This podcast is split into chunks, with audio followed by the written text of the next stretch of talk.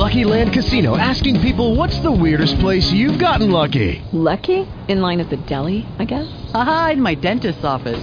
More than once, actually. Do I have to say? Yes, you do. In the car before my kids' PTA meeting. Really? Yes. Excuse me, what's the weirdest place you've gotten lucky? I never win and tell. Well, there you have it. You can get lucky anywhere playing at LuckyLandSlots.com. Play for free right now. Are you feeling lucky? No purchase necessary. Void where prohibited by law. 18 plus. Terms and conditions apply. See website for details. Blog Talk Radio.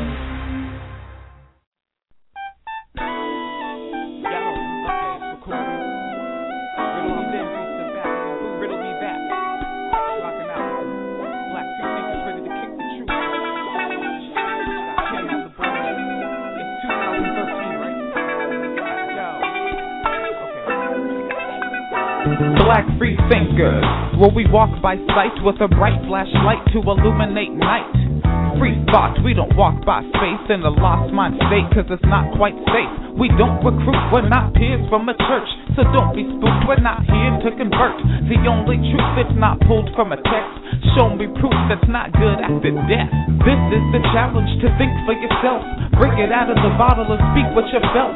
310 982 4273 to get through. A venue for community, and this is the zone. If you'd like to speak with Kim, then pick up the phone. 310 982 4273 to get through. The next tree branch is Rainer, and it's best you listen to reason, science, and skepticism. It's loaded with straight facts, inspiring and dope. She can make Bill Nye retire his lab coat. Humans are hilarious, and every other Friday, I'd like to hear commentary on culture, people. So I hit up Super Mario and bring in Emmeline to discuss why we're capable of ultra evil. It's normal for my brain to have a two way street, but if there's collisions, well, then you got to just mention And don't be afraid of where the truth may lead. Ignoring your position, a cognitive dissonance. When Father Teresa preaches, it's hard to stop. So Kim paired me up with Alfred in the barbershop. I have a extended family and all these places now. As the free thought tree pollinates around. Yeah, this is the challenge to think for yourself. Break it out of the bottle and speak what you felt. 310-982-4273 to get through. A venue for community and this is the zone. If you'd like to speak with Kim, then pick up the phone. 310-982-4273 to get through. Black free fingers, where we walk by sight with a bright flashlight to illuminate night. Uh, we don't walk by faith in a lost mind state, cause it's not quite safe.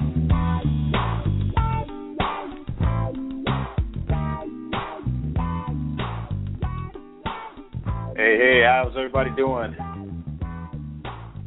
Doing good, man. Actually, nice to Ah, man, good to hear from you, bad brother Alfred. How's everything going, brother?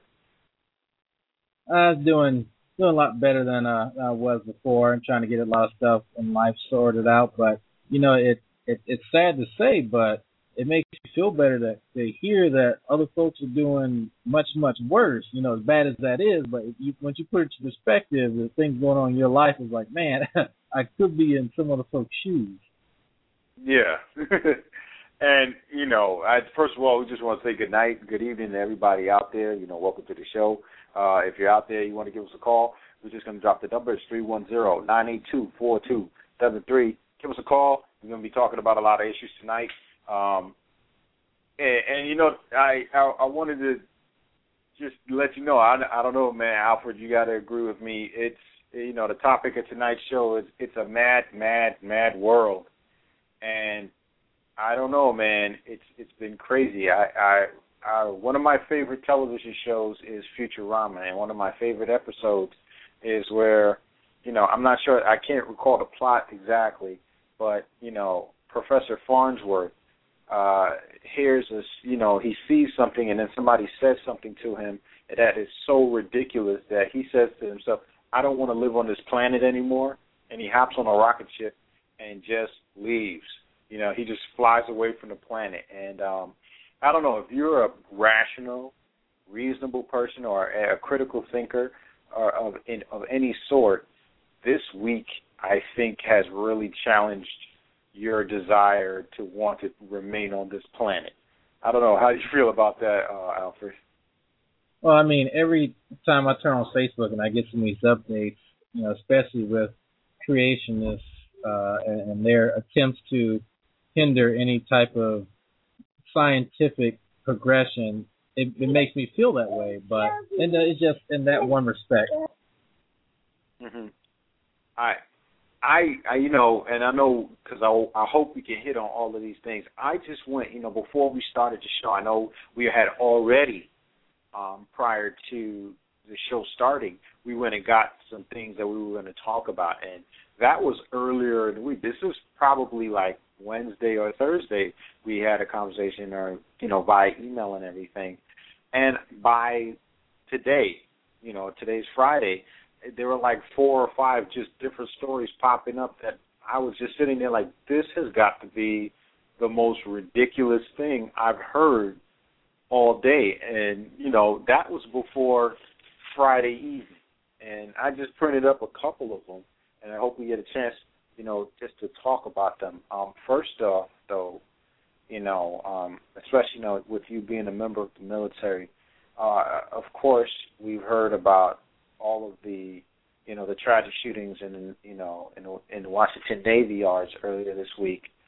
Um, you know, of course, you know our thoughts go out to all of those families. You know, if you're listening out there, you've got family in that area, or you know of those people. Of course, our thoughts go out to all those folks who lost their lives, or, or who even had to be part of that, you know, traumatic event.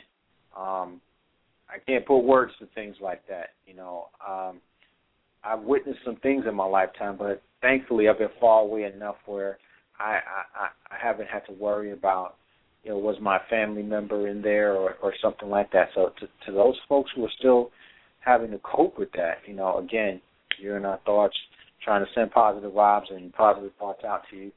Uh, but what do you think about the coverage of it? Because to me, it's the first ridiculous thing that I I really clicked on this week, brother. Well, it the first thing before I even saw any of the facts surrounding it, I already knew first thing they're going to point to is, oh man, he's military. Oh man, he probably has PTSD. Oh man, look, he sought mental health uh, help for his mental health issue.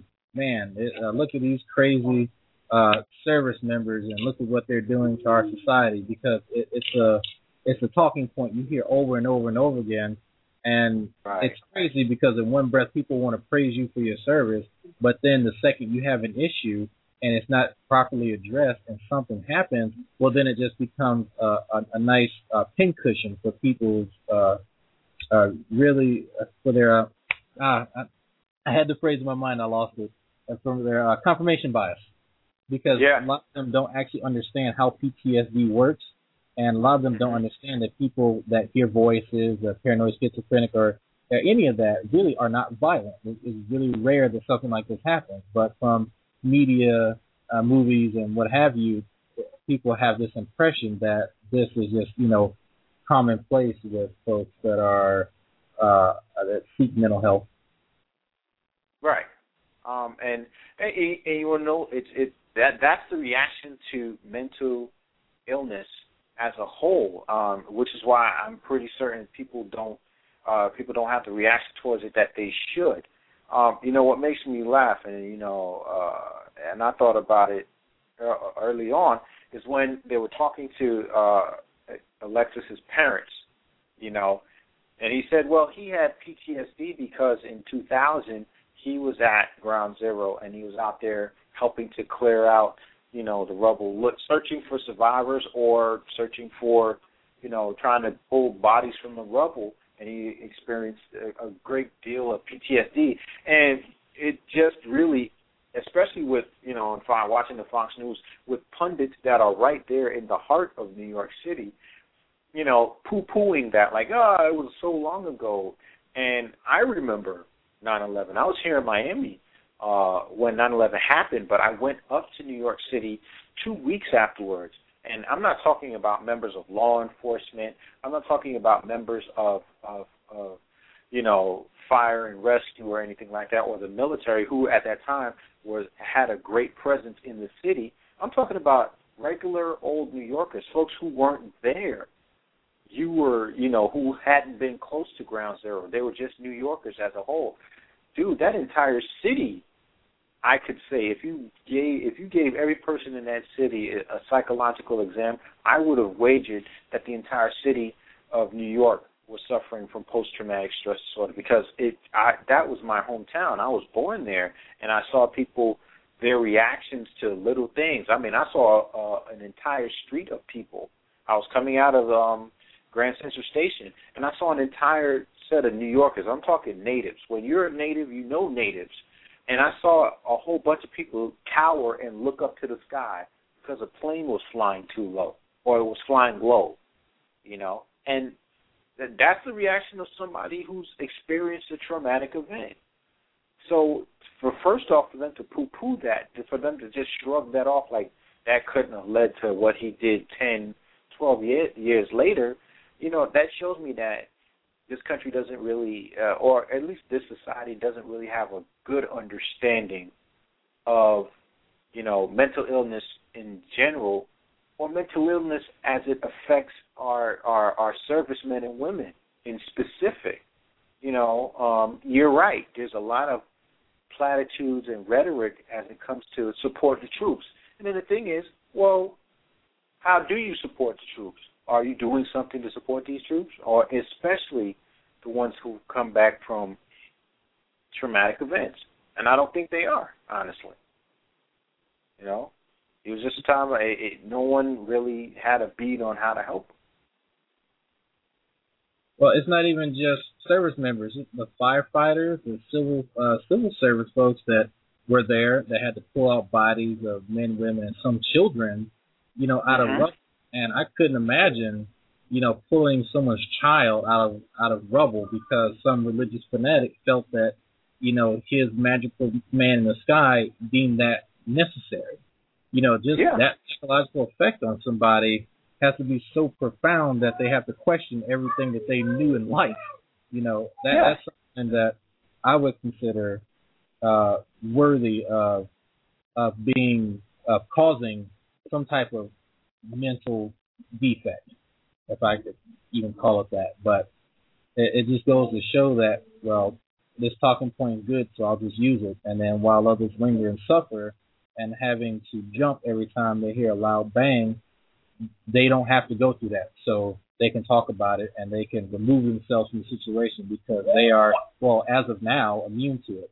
But since something happens, like a, a car crash, being violently sexually assaulted, that can cause PTSD, and people tend to forget that. You can have an event in your life that you cower from all the time that reminds you of that. You have an aversion towards it. You know, it's people really forget that, and it's it's sad, but it's the type of divisive language that really you know led to it that we enjoy so much the the us and them conversation.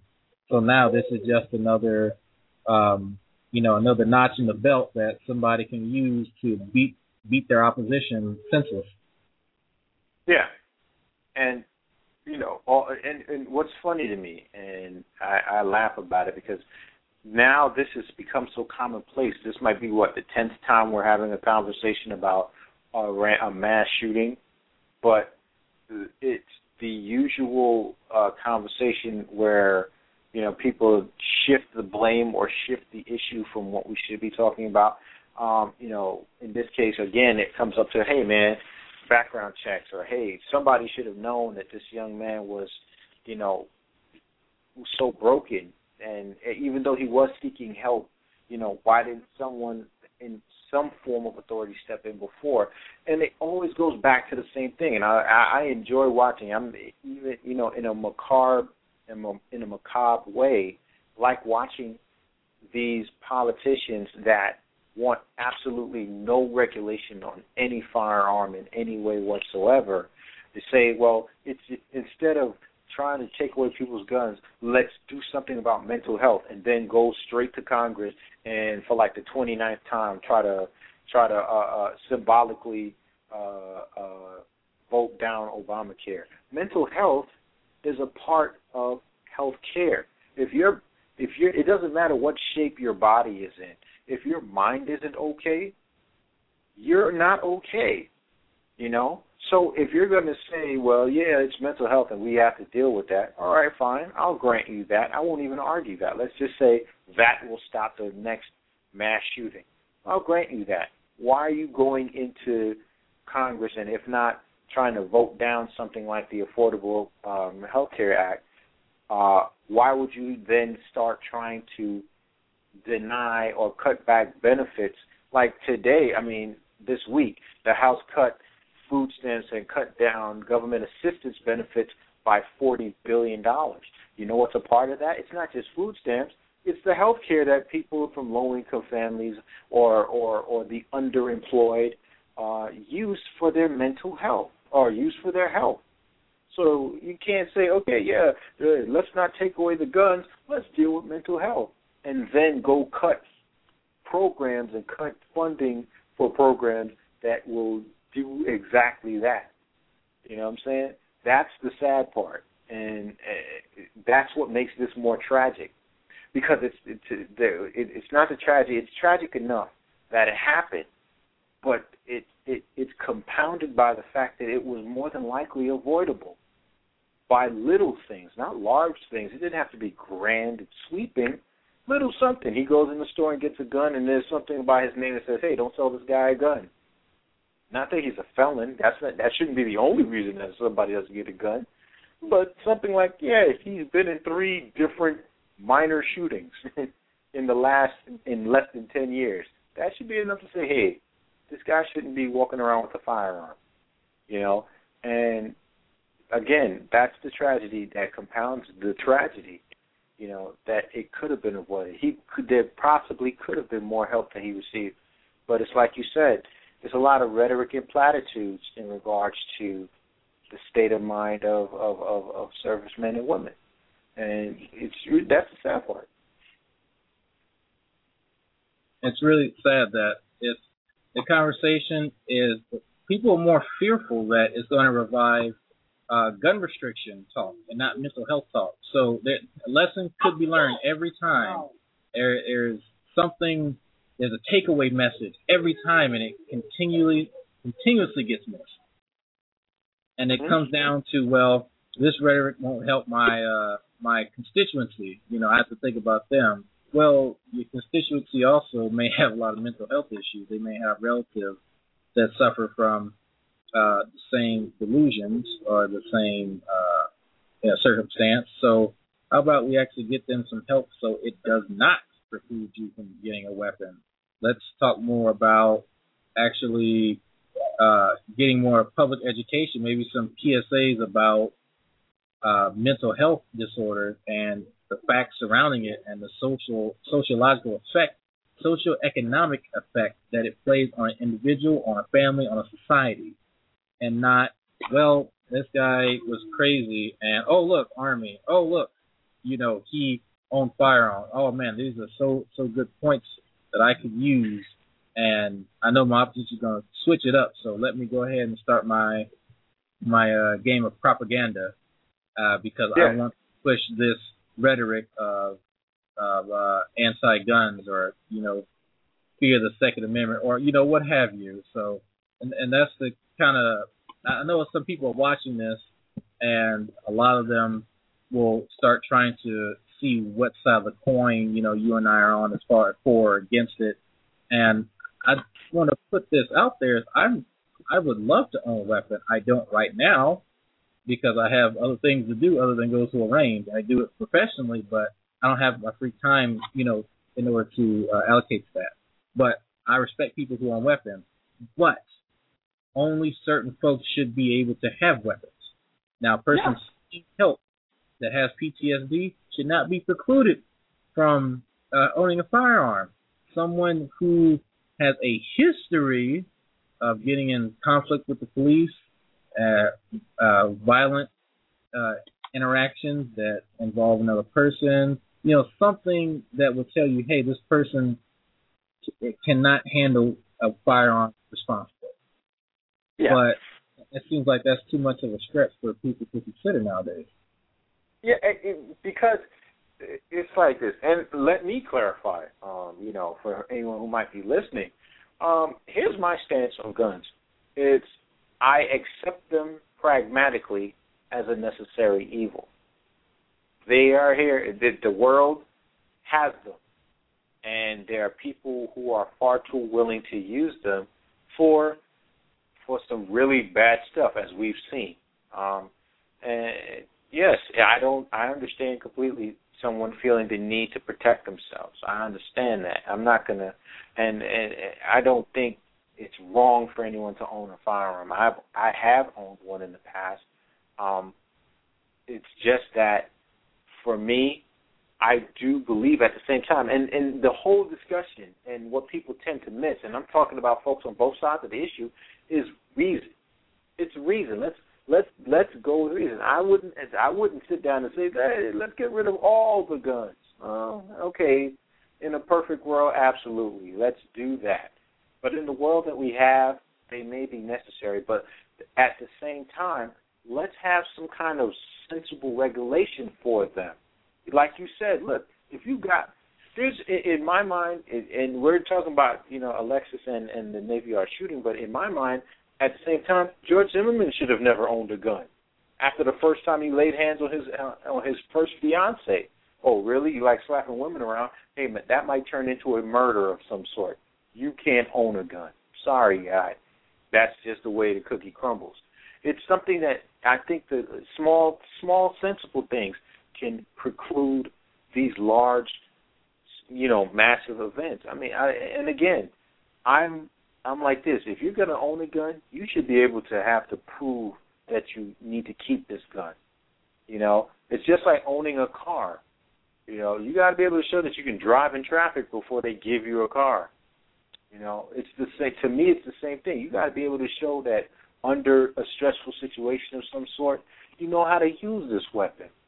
You know, before you blow your kid's brains out or somebody shoots somebody wrong accidentally, you can barely stop the trained.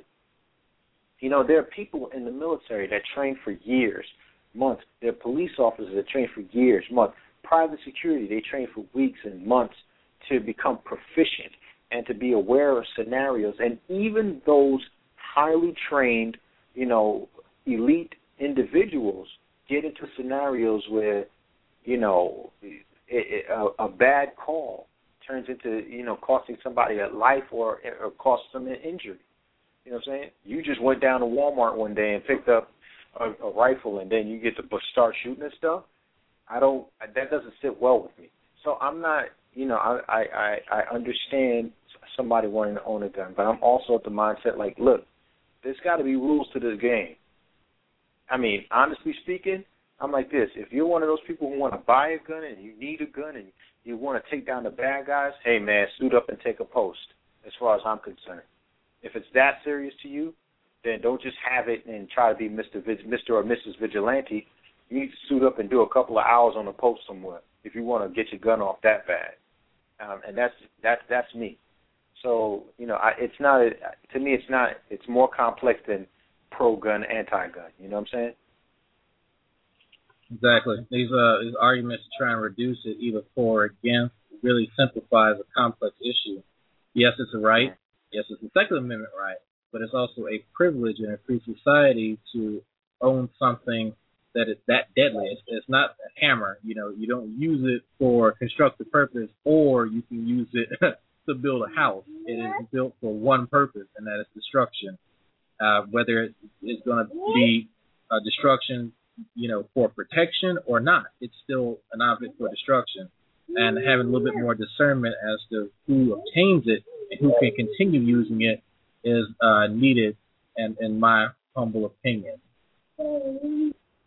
Yeah, I, I mean, if if just be able to show that you you you you you you understand this, you know, and I think that's what always comes up. Well, you can, and you made an excellent point about constructive and destructive things. Other than every other, I mean, every other thing that can be used as a weapon, you know, that isn't a gun, has a secondary purpose. Yes, you can use a car to kill a person, but you can also use a car to convey a person to a hospital.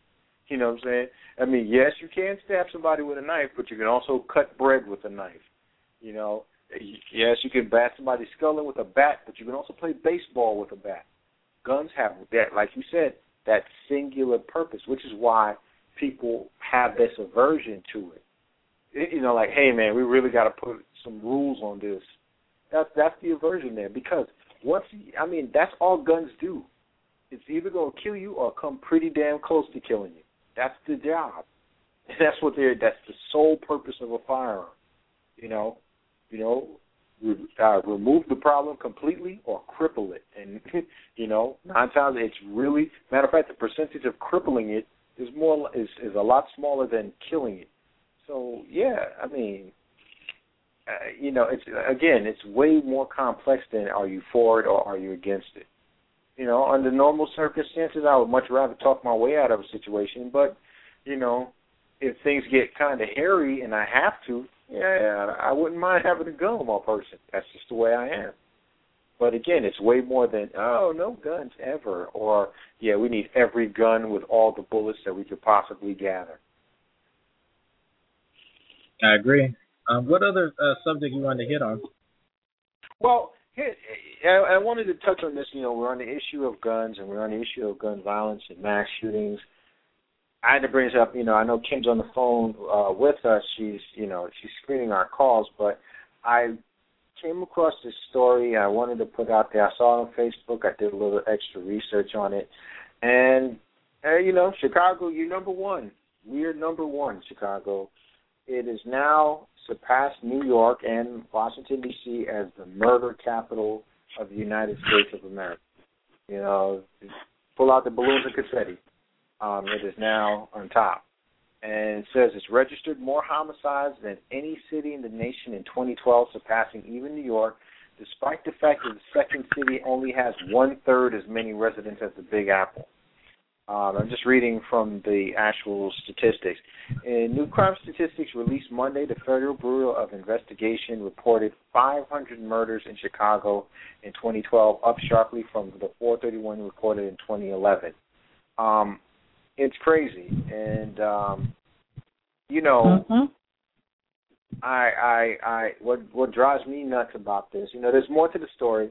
Um, there's more uh, things, uh, more statistics to it, but what really drives me crazy, and I think about it, and I brought it up, was that Syria, the nation of Syria, is six thousand miles away. You know, and our government was ready to go guns hot off of a video, like, "Hey man, this guy's got to go down." Um, my question is, is like, what was the country, what was our government planning to do about Chicago? Which is 750 miles away from Washington D.C. in this country. You know, this is bad. They don't plan I mean, to do anything. Yeah, and I'm just saying they don't plan to do anything. It's it's horrible because um I was sharing one day on the show how basically within the past year I've witnessed two people getting shot. And these were two young men. They both were under 20 years of age. And the first time I saw it, it scared me. The second time I saw it, I got pissed off.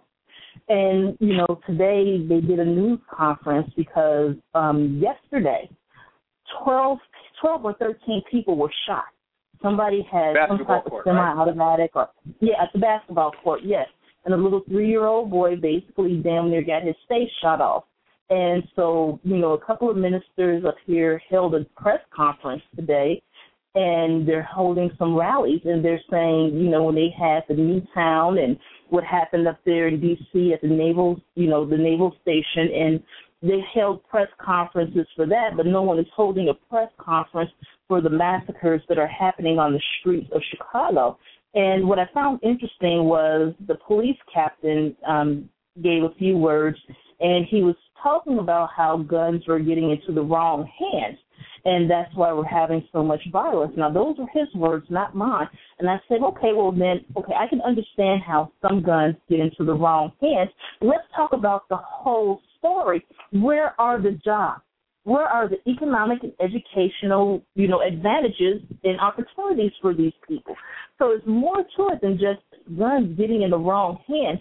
A lot of these people feel as though they have nothing to lose um, that you know they have no future, they have no hope, nothing. And you know, in the majority of these crimes are happening in economically and educationally disadvantaged areas, people that are on the lower rung of the socioeconomic ladder. So, um, yeah, it's, it's it's crazy up here. It really is. you know, and it speaks to uh, you know you brought up economically disadvantaged. Uh, you know, at the same time where all of these shootings, these mass shootings, and and it, it it really troubles me that these aren't counted as part of the mass shootings that we see, like Sandy Hook or the Washington Navy Yards. It's like you know, it, it's this accepted thing that you know those people, quote unquote, are supposed to be doing that to each other in those areas again, quote unquote, and that's mm-hmm. probably why there there there isn't more decisive action taken because it's this in our in the in the in the American psyche it's accepted that these things are supposed to happen in places like those with people of that skin tone and that's probably yeah, it's like why. They're encouraging pathological behavior. It's like they're encouraging yeah. the pathological behavior. However, you know, like we did the show on white on white crime, it is not just mm-hmm. relegated to black communities. The same type yeah. of crimes in, in vast more numbers are happening in the white community is just not being reported. So there's again, there's yeah. no such thing as black on black crime. There's no such thing as white on white crime. Crime is just mm-hmm. crime. There is this thing called proximity hypothesis, and we stress mm-hmm. that. Yeah. Um, with, with this in in this case, um, what's most important, and and and I, and I get upset because no one really wants to touch the topic. It's one of those things. Again, it's taboo, and no one really wants to talk about it, or at least none of our politicians do. It's first of all the Democratic mayor the democratically elected mayor of Chicago, Rahm Emanuel. You know, while these shootings are taking place in Chicago, he's closing down schools in in economically and disenfranchised neighborhoods all over Chicago. He's trying to bust mm-hmm. teachers' unions. I mean, you don't think that's going to play into where these kids go, or, or what's going to happen with kids going out there in the street? That's the first thing. And I'm surprised. I've heard almost nothing from that gentleman. You know, and he was always known for being the most vociferous person in, in the Obama uh, cabinet. But for something like this, he has nothing to say, uh, which is strange to me. Well, not actually, no, it's not really that strange to me. I'm almost not surprised at all. And then the other thing is, and again, this is the elephant in the room that nobody wants to tackle. A lot of the a lot of the violence that we're seeing, and it's not just in Chicago, but all of the other places where, again, that staple of black on black quote unquote violence is taking place, it has a lot to do with America's failed war on drugs. You know? Mm-hmm. Let's let's right. let's let's call it what it is. It has a lot to do with, with, with a lot of bad drug policy. Where, it, I mean, listen, it was the same thing. And again, Chicago, Chicago in the 20s and 30s when Capone was running things, it was the same thing. And guess what it was? It was off of booze. It was off of exactly. prohibition. It was off of prohibition. It was a wild west because you know prohibition kept people from selling and being taxed on selling alcohol. So they took uh-huh. advantage of that. In this case, is is is drugs. Whatever your drug is, it could be coke, it could be weed, it could be meth, heroin, whatever have you. It's not legal, so anybody could come in and it's anyone's game. And this is the result. I guarantee exactly. you. I can guarantee you. I put money on it. If there was some kind of change in our drug policy, you know what I'm saying, you would not be seeing these things because it, it would effectively, in my mind, it would shatter gangs. It would shatter the need for a cartel or whatever. you know, exactly. Because what it's, I find it's what happened. Mm-hmm. Oh yes, what I was going to say. What I find interesting is a lot of these um, older families with a lot of money, you know, like the Kennedys and other families like that, they made their wealth off of the alcohol prohibition. So it's going to be really interesting that when drugs are legalized, and I believe they're going to legalize them, it's just a matter of time, you know, 50, 60 years from now, seeing which families profited from you know illegal drug sales, but now they're able to be proud of it because now it's legal. So it should be interesting, yeah. you know, how all of that comes out. I mean, you know, because listen, they got all these little nice names for it, like when you did your little alcohol. Hey, I was a moonshiner or a bootlegger. They dedicate shows mm-hmm. to that. They, you know, what I'm saying mm-hmm. for little moonshiners and bootleggers. But for us, man, it's the evil. You know, it's evil. But again, it's all about these policies that for years now, I'm talking about 30 going on 40 years of policy that have effectively failed. None of it's worked. And it's the definition of insanity to keep doing the same thing expecting a different result. This is literally insanity. What we're seeing here, this is not different. At first it was LA, then it went to Washington, and then it was New York, then it's Washington D.C. Here in Miami during the '80s, man, it was pretty hot. It was so hot they made a TV show about it. you know, about drugs and guns. It was Miami Vice because it was just so crazy. You know, and it's not going to change unless I believe the policies change. And It's not even about the guns. Fine, let's you know, again, it's uh, like Al, it's like Alfred's saying, it's like you can make it about the gun safety. Yes, part of it is. It's a big enough part of it that we do have to discuss it. But at the same time, these cats wouldn't be out in the streets doing this like this for no apparent reason. There's a reason for it, and unless we tackle that, unless we're ready to face that, you know, uh, whenever you bring up the the the, the, the discussion of legalization, you know, and even with President Obama, when you bring up the the discussion about legalization or at least changing drug policy, he laughs like he's talking to Cheech and Chong.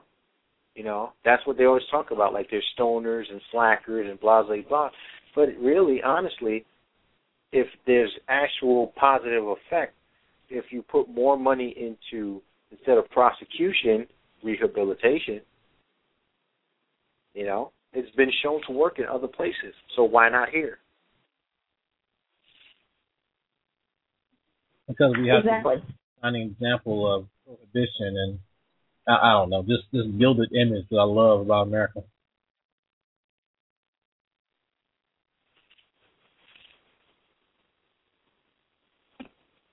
No lagging? No, I'm right here.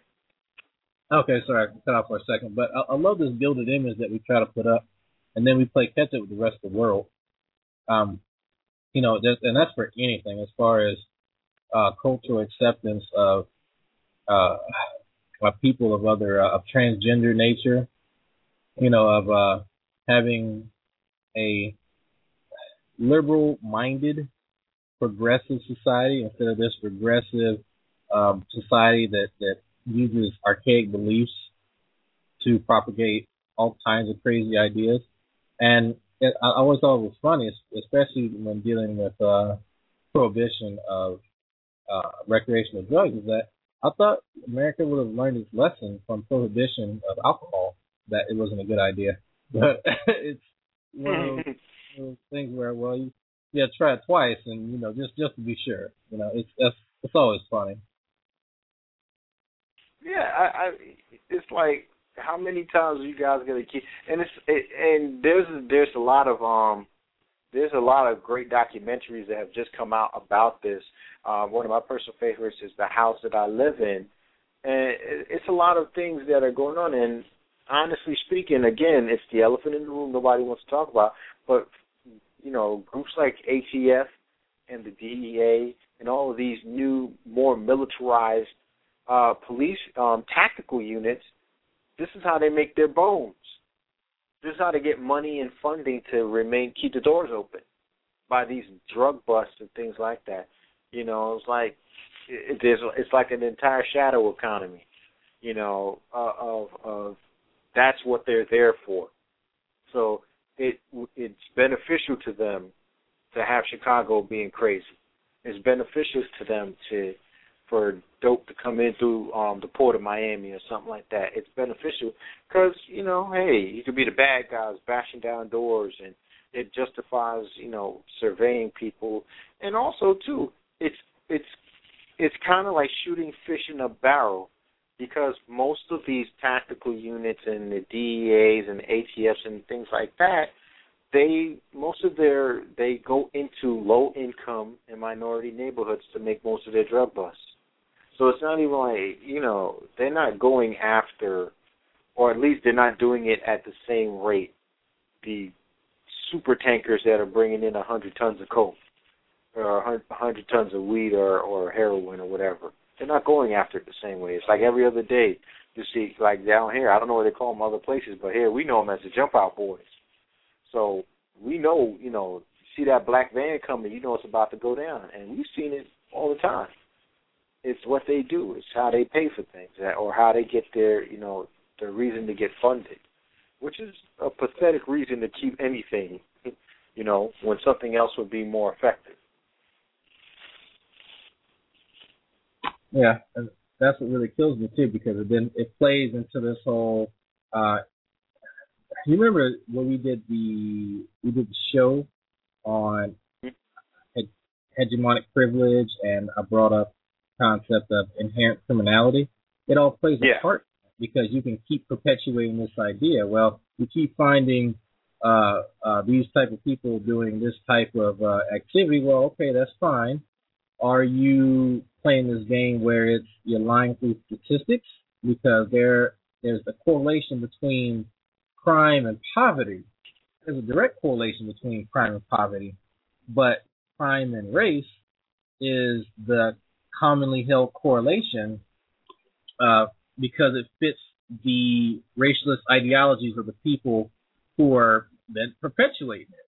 So they can keep saying, yeah. well, numbers match here. Well, actually, just like Kim had mentioned, the uh, numbers fall in the in the court of the people actually making those claims, but you don't hear it as well advertised and as well as uh, uh, on the media and through all these other sources because, well, why would you want to shoot yourself in the foot if I can keep saying uh, it's um, the big lie fallacy? If I keep saying this lie over and over again, you're going to believe it's true.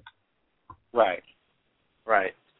And it, it, again, to me, it would be that easy. It's not.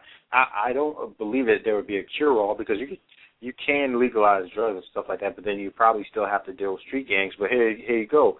You legalize drugs, but hey, you also take a step in economic and educational progression, and I bet you any money those gangs would dissolve themselves. You would. Mostly, if you ask your average gang member, I don't care where you are, which city you're in, or whatever, you ask them, it's because they felt, listen, this was only, this is the only place I felt like I belong. It's the only place I thought would take care of me. You give somebody an opportunity where, you know, mom and pop are both working, and money, food and money are coming into the home on a regular basis. I got no, I bet you any money, you know, they wouldn't be like, yeah, I want to still be in a gang. More than likely not, especially when you take away anything that that that gives allure to being part of a gang. You know what I'm saying? So exactly. it's a lot of there's a lot of simple solutions, but I at this point in our life in, in my lifetime, I, I I honestly believe, just like everything else, there's someone that's profiting from the suffering mm-hmm. in Chicago. Someone's profiting from it, and of exactly. course, the easy the easy thing to say is yes, it's a gun owner or it's a gun it's the gun corporation. Yeah, that's yeah, of course. You want to go hang you want to go for the low hanging fruit, then sure, yeah, okay, fine, it's those guys. You know, they're they're acceptable targets. But then again, it's also charter schools who want to shut down public schools so they can charge people okay. to educate their children. You know? Exactly. And then you have to follow the money because again, you know, yeah. a lot of these cities are receiving grants from the state as well as the federal government to deal with mm-hmm. the you know violence and the crime, and they get grants and they get that money and they get bonuses. So I'm like, follow the money, follow the money. It's more to this than you know a, an alleged criminal has guns in his hands. I mean, you know, again, you were talking about public policy. We have to look at the big picture, but we have a caller. We have the boom on the line. Drag Night, your friend the Boom from YouTube. Hello. Hello. This is William, otherwise known as the Boom. Um, I've been listening in for a little bit, and I have a quite a good idea as to how the conversation's going. Um, the solutions are easy to come by. You can ask many people; they can come up with a solution. It's the implementation of those solutions that is very, very difficult. Um, you have to get the will of the people as in the one of the most evident thing I can think of right now is how they got SOPA to not be passed. I think it's SOPA or um, one of the internet things enough people yeah. actually got around to going, "Hey, we don't actually want this," and then it didn't happen. It, it's people need to actually do something if they want something done. As far as blaming the um, gun companies or the NRA, um, it's easy to blame them, and we can actually make connections because they're a gun lobby, and we can actually see physical money being exchanged from one hand to another. However, as far as charter schools go, um, I, I can't say too much bad about them because uh, they didn't charge me to go to those schools, and I've been to various uh, charter schools as well as a technical high school. Technical high schools um, are something that should be promoted. Um, a technical high school, what it is, is it's preparing you not just for um, a uh, job, but for college. It gives you, it can give you college credit. It can give you um, training and resources on how to. What I was doing in one of my classes was web design. Um, very, very extraordinary educational um, standings. It, it's technical high schools are very good, but as far as um, the gun policy goes, it got rejected by a party that didn't even read it. Mm-hmm. The Republicans rejected it entirely without even reading it. Yeah, it, and it's like I said, um, you know, it's it's low hanging fruit. It's the yes, we. It's kind of like a given in my mind. It's a given in regards to the gun lobbies and who those folks who don't want to see anything done about that. I mean, hey, what's the more effect? What's the most effective way to show somebody that your gun works than that? You know, but um, I, I agree wholeheartedly with you about the uh, about technical schools. I I wish that there were a lot more of them, um, or at least the the framework of, you know, it's not just reading, writing, and arithmetic, but literally we're preparing you to you know go out into the world and be ready to work as soon as somebody taps you. You know what i'm saying? Um i agree wholeheartedly with that.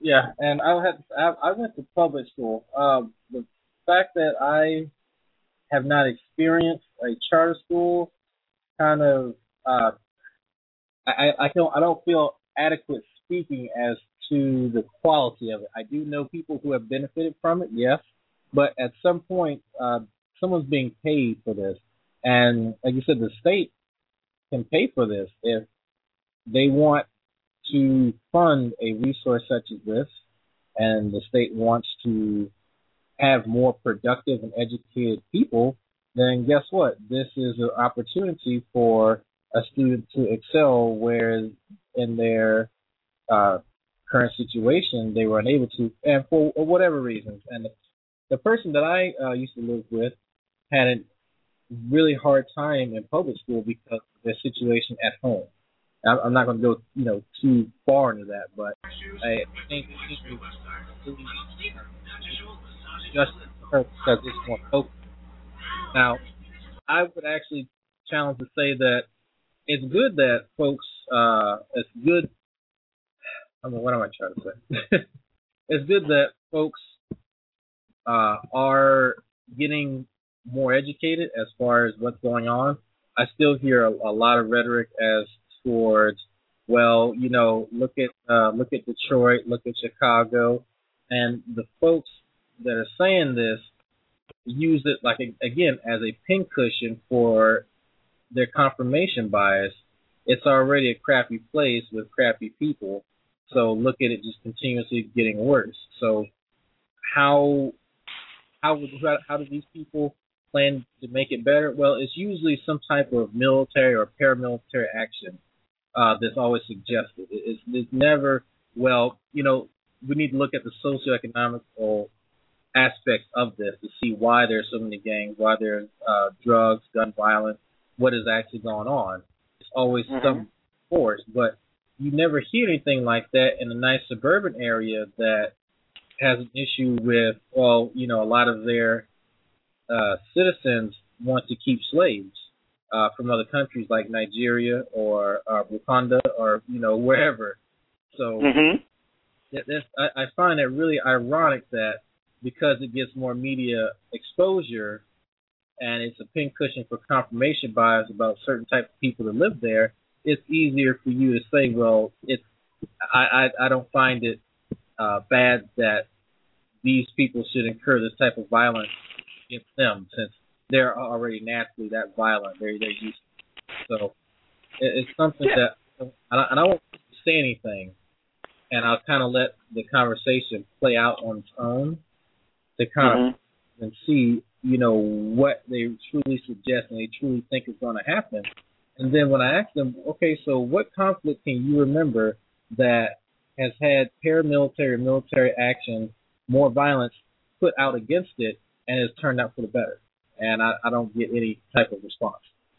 So exactly, it's really, really interesting when you bring up something like that because you never see the N, uh, the NRA uh, have a a public public service announcement or any kind of uh, media attention towards areas such as those with certain demographic of people uh, wanting them to be armed. Yeah. like, oh yeah, sure, because more guns is going to solve this problem. You know, I, I mean that that's the funny thing. And you know, when people crack on Detroit, it, it shows such a lack of a lack of knowledge of of history. Or if you want to crack on Chicago, again, such a lack of knowledge of history. I mean, Detroit kept America running. It's the Motor City. That's where all our cars used to come from. That's all they did. They would make cars and make good music. That's it. That's what Detroit gave you. You got a car and some really good music. Motown. That's what people do. You know, it's one of the first places that had one of the first, you know, when folks are coming back from the war, it's one of the first places that had public housing for African Americans. They just tore down um the buildings where Diana Ross and the Supremes used to live. You know, so I mean, yes, uh, you want to know when this place started started going down and became the Detroit people like to make fun of? Well, that happened, you know, when they started shutting down all of these factories. When they said, well, no, we would much rather our cars, you know, not be made here, be made somewhere else, or be made, you know, for less money, or bring we ship it in from Japan. Of course, that's what's going to happen.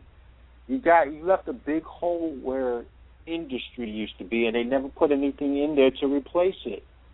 You know? Yes, and as a matter of fact, um, this is what happens. This is why I don't like um, contracting companies. Uh, I'll give you an example: Teleperformance or Convergys or um, these companies. Yes, are providing jobs to Americans, but they're providing them at um, less than wages that would be normally provided. Um, let's say in uh, in if you were doing tech support for people um, you would get paid say fifteen to twenty dollars an hour in Mhm. in Utah. Um, well, you go for these contracting companies for the exact same job, and you end up getting like uh, eleven to thirteen an hour. Um, Yeah. jobs like this, and when you move money other places and reduce costs and um, it reduces your costs, but also cuts off funding going outwards. Well, a capitalistic system only works if there's money in the circle. So money has to go in, and it has to flow in a continuous circle. Otherwise, if it gets dammed up somewhere and less money is going towards the bottom of that circle, less money obviously isn't going to go towards the top. Exactly. And yeah, and when you have people doing like the you know contracting out, even if it's in America, you're still contracting out at less wages, thus putting less money in the economy. How much of a profit do you have to make?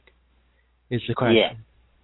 Yeah, and it, it, it, it's it's it's ridiculous. I mean, when when you have when you have corporation owners now, bosses that are making Scrooge McDuck paychecks, it's ridiculous. You can't even, you know, it it, it doesn't even give uh, morale wise, you know, even morale wise. If you look at, say, for instance, the salary of Jamie Dimon, you know, of J.P. Morgan Chase, you look at his salary, it doesn't. You can't even aspire to that kind of money. You're just gonna sit down and make five hundred million dollars from sitting on your ass, and then you probably got like a four a hundred million dollar golden parachute if they decide to prosecute you or give you a slap on the wrist. You know, who can aspire to anything like that? Um, you know, working the way folks work. And again, it's it's really again when you talk about cities like Detroit and you talk about cities like Chicago and things like that, they weren't always like that. They were not always like that. And then to have you know, to, to put them down that way, it just shows that there's such a lack of understanding of the issue. It, it's to the point of being pathetic. But it does bring me to um, another uh, topic that I wanted to bring up and talk about on this mad, mad world of ours. I'm sure some. Uh, I'm sure you all heard about this. Um, you know, earlier this week, the House of Representatives voted on this Thursday. This was Thursday approved sweeping reforms to the nation's food stamp program that would cut some $40 billion in nutrition aid over 10 years and deny benefits to millions starting in 2014. Uh, I I really don't. I, I want to read off a couple of statistics, you know, before we get into this. I, you know, um, if you have the ability to and you want to talk, look it up. It's um, from feedingamerica.org, but I'm going to read a couple of hung- hunger and poverty statistics for you. You know, in 2011, last year, I mean two years ago, 50.1 million Americans lived in food insecure households. 3 point, I mean 33.5 million adults and 16.7 million children. 14% of households, 1.7, uh, 17.9 million households, were food insecure. 5.7% of households in America experienced low food security. Um, the, the list goes on. Food insecurity exists in every county in America, ranging from a low 2.4% to a high 35.2% in Holmes County. Now, I'm bringing this up because I also want to read this one statistic. Now, we have Kansas, uh, uh, the majority leader Eric Cantor from Virginia, uh, Tim Huelskamp from Kansas, Oklahoma, uh, Florida, all of these things, Ohio. I want to read these names. Michigan, where Detroit is, they're saying, you know, uh, they're they were all for it. All these Republicans from these states. I want to read off the national average. This is the seven states. The national food insecurity average is 14.7 percent. I'm gonna read off some of the states where the uh, Republican uh, representative Republicans in the House of Representatives. That's Mississippi, Texas, Arkansas, Alabama, Georgia, and North Carolina. The United States, uh, the average of food insecurity was 14.7. Mississippi is at 19.2 percent. Texas is at 18.5 percent. Arkansas is at 19.2%. Alabama is at 18.2%. Georgia is at 17.4%. And North Carolina is at 17.1%. These all these states had Republican representatives in the House of Representatives, and all of those states, their representatives voted to cut um, cut food stamps or cut any kind of government assistance to their citizens. Mm-hmm. I don't know what uh, anyone else would call that, but I call that. But the, it's it's that's not even differing political views. Right now, that's just evil. That's the banality of evil right there. Yeah, and as a matter of fact, I um put in something in the chat.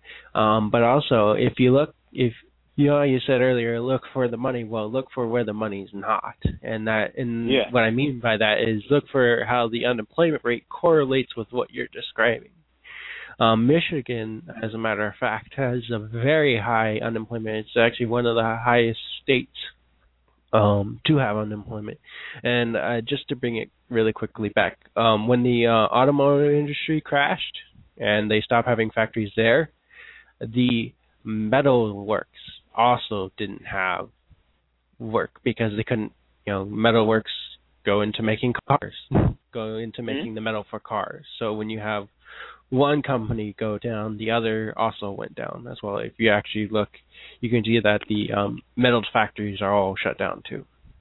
Mhm. And yeah, and listen, and you want to know? and Here's the thing, and I I get really upset when we talk about this because when you read this, and I want to read a quote from uh this is this is a quote from Representative Tim Huelskamp from Kansas. He says, "If you're a healthy adult and you don't have some and don't have someone relying on you to take care for them, you ought to earn the benefits you receive. Look for work, start job training to improve your skills, or do community service. But you can no longer sit on your couch or ride a surfboard like Jason in California and expect a federal taxpayer to feed you." Now, this is the this is the most tone deaf, out of touch statement that I've heard in a while. Mhm. As a matter Because- of fact, um, Yeah. it, this is going into cutting into sort of where I stand. I was on unemployment for a very long period of time until I got a job that I'm comfortably in and make enough that I can pay off all my debts and all, and so on and so forth. Um, Mhm. and as well as I was applying for food stamps because I couldn't afford to feed myself based on the uh, amount I made from unemployment. I made less than minimum wage on unemployment. Exactly. So it's definitely not um, beneficial to be on unemployment for very long. I actually was on so long I had I was on tier two, which is where you get reduced benefits and you um yeah. Yeah. Yeah, I was looking there. for I- work and I couldn't find it. No, I, I've been there, and this is it, you know whose fault this is. Boom. This is Ronald Reagan's fault. This was a this was a lie he told 30 years ago, and people just ran with it. People ran with this lie, and they never let it go. And it's the myth of the welfare queen, and her cousins are all the slackers. It's the welfare queen with six Cadillacs, and and she's got a house and all of those things, and she got kids that she can't feed and all of those things. If you look at any of the statistics, and there's tons out there, if you only care to look for them, you would Mhm. actually see that most single parent homes that have a parent that is on um, on government assistance, they only have one child. They don't have like ten and seventeen kids. And the average time for a person that to be on unemployment or something like that, anywhere from two to five years. Yeah. And that's And as a matter of fact, sorry. Mhm. I was going to say, as a matter of fact, my family was on that, and we wouldn't have been able to survive without it, nor be in the position we are now. And and let's and as a matter of fact, there's also statistics that show that this is a, a very beneficial. Uh, uh, Essentially, with these kind of things, they do get returns on them. They get like Yeah. for every one dollar, they get like two dollars back. I think was the last number. Exactly. They do get that money back. And here's the other thing. Most people most of the folks that are on, you know, government assistance right now, again, even if there was a time and and, and no one can prove that there ever was a time like this, but even if there was a time when there were people who are supposedly just on welfare and never had jobs, that time is pretty much gone. Most of the folks that are on welfare right now, if they're not elderly or disabled or a small child, are people from two income families. So that means it's not the unemployed anymore, it's the underemployed.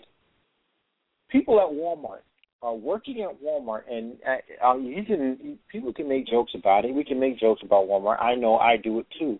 But at the end of the day, you're looking at folks who come in probably 7 a.m. and probably don't leave until 5 p.m. You know, or work from 11 p.m. to 8 thirty, nine o'clock in the morning, but they still qualify for, you know, government assistance. I don't know, but that doesn't make sense. How can you have a full time job and still qualify for government assistance? It would mean that these folks aren't getting paid the wages to that, that are equal to the cost of living, and that's the problem mm-hmm. here. But again, they're still going off of these old stories of people that they can't prove or they can't prove exist. Maybe one person that's screwing up and that that that that found a loophole in the system and managed to work it. But the majority of people who are on government assistance either go on and then get off, or go on and and then you know drug tests for people on on on government assistance, which is now criminalizing being poor. But then also too, they've never, as here in the state of Florida, it actually costs more to actually run those drug tests than it, it, it than they had to pay people to be on government assistance, and they didn't find anybody that was using drugs or using government assistance to purchase drugs. You understand? They all passed their drug test. Now, the only number, the number of people that were caught doing it, about 0.1 percent, Mhm. that. So that was just, and you know, and these are from the people who always bitch and moan about government wasteful spending. You know, Yeah. that Uh, funny. It, it's always funny because when I do have these conversations with certain folks, well, I know this one guy. He's illiterate. He has a twenty dollar twenty dollar an hour job. So the jobs are out there. I said, no, your friend sucked somebody's penis, and you know, figuratively. excuse my French. As a matter of fact, there's plenty of people at where at um, Consumer uh, Electric who have no idea how to work a computer and are completely illiterate of how computers work, and they barely know how to log in. And I'm not even being as in I don't like my job. As I know this from experience. I listen in on calls, um, but it's they don't know how to work computers, but there are people who work your electronics you don't have to know certain things to get certain jobs, but for getting into consumer electric, you you have to know someone. There, it's very difficult to get in any position at this time. Yeah, I mean, for it again, it's just tone deaf statements like "look for work, start job training, Who's This sounds like a person who was just born in the year 2011. Because I don't know about anybody else, we had the largest financial collapse since the Great Depression in 2008. It, I mean, it literally almost broke the planet. You know, Mhm. and people, uh, tons of people lost jobs. People lost their homes. There was the there was a mortgage bust. You know, the merge, the mortgage bubble burst. So people weren't just losing their jobs; they were losing their homes. So Mhm. first, so they had no choice but to go to the government and say, "Help us," because this is free fall. This is free fall, and, and those folks got that help, or they managed to get some help.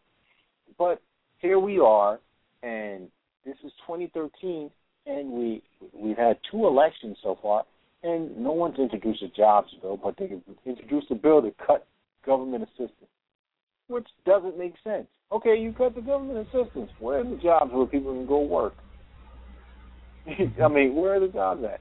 And, and then uh, here's the other thing. Okay, let's training programs.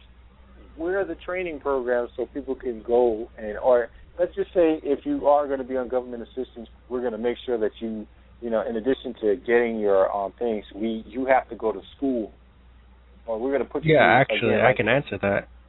Yeah. because while I was on unemployment, um, you could actually um, go in for paid training. You could actually learn uh, skills and stuff like They that. But that's not the problem because, as a matter of fact, I'm a very um, experienced uh, technician, uh, uh, tech support, and a very well experienced, and I know my way around the computer. But I still couldn't get a computer tech support job. That the jobs simply are and were not there, and it's and it was very very exclusive. There were like over 200 or so people applying for the same position I was, so it was a very competitive market. And, and again, and, and these are the folks that you know nowadays. These are folks that hey, I had a college degree, or hey, I went to technical school, or I did what I had to do. I served my time in the military. I did this. I did that.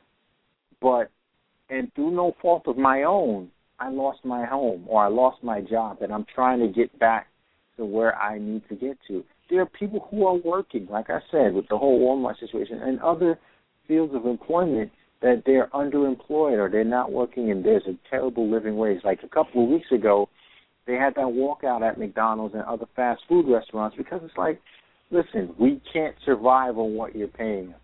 And those are folks that are also working for a check, but they're also on government assistance. Mm-hmm. I mean, I can And- work a full time job and still be like I I can't make ends meet. Hmm Well, as a matter of fact, what un- what the minimum wage should be, and I actually looked it up. Walmart get, employees get paid eleven twenty five an hour, I think. Yeah, eleven um, which is used to work actually still pretty good. That's still, I mean, that's better. If you're in Utah, that's actually a, a good livable wage because people at um, um, in and out get paid eleven, and that's in states like, you know, Utah, that's good. But in California, no, that's that's pretty bad because it takes a lot more. Um, but wait, where was I going? Um, sorry, I lost my train of thought. The Standard living, I think that's what you're alluding to. Oh yes, yes. The standard of living, um, as far as the minimum wage, what it should be, it should be um, based on the when it was think it was like 1950 something when minimum wage was implemented, uh, based on um, in inflation, it should be at least 1050 an hour, and if based on production, which means how much we produce as workers, it should be 15 uh 50 an hour.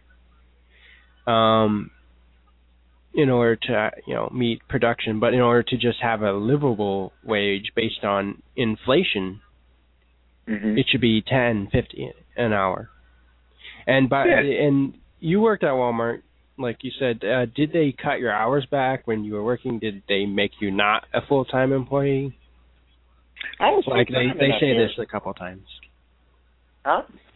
People people should just say that about Walmart, but I don't actually know because I've never worked for Walmart.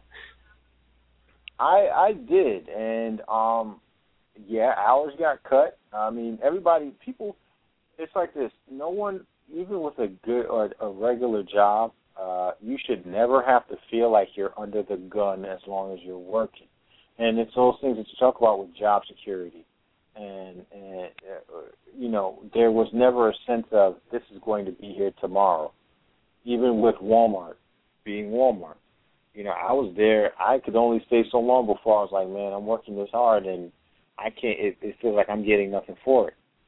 You know, and, and you know, like I said, it's not terrible what you get paid, but when you compare it to the cost of living, then you know, then that becomes problematic. That's where it is. I mean, if you're a young person, you don't have any children, and you're living out of, you know, probably roommates and stuff like that, or you're living with your family, you probably are all right. But if you're like in my case, when it was, I was married. I'm married, and I have three children. Well, two children at the time. Um, it that was not cutting it. and I would work. I was working. I did double shifts and stuff. But then you just hear about, hey, hours are about to be cut, or and mine was an older Walmart, and they were building a newer Walmart down the street.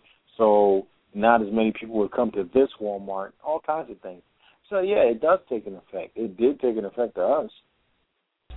hmm And so that brings it to the point of uh, if even if you're making eleven dollars an hour, if you're getting part time hours, that's you know not going to help because I was making eleven at Costco, um, being a food demonstrator, but I was only working six hours, so it wasn't as if I had you know uh, it, it was getting like four hundred dollars a you know paycheck or something.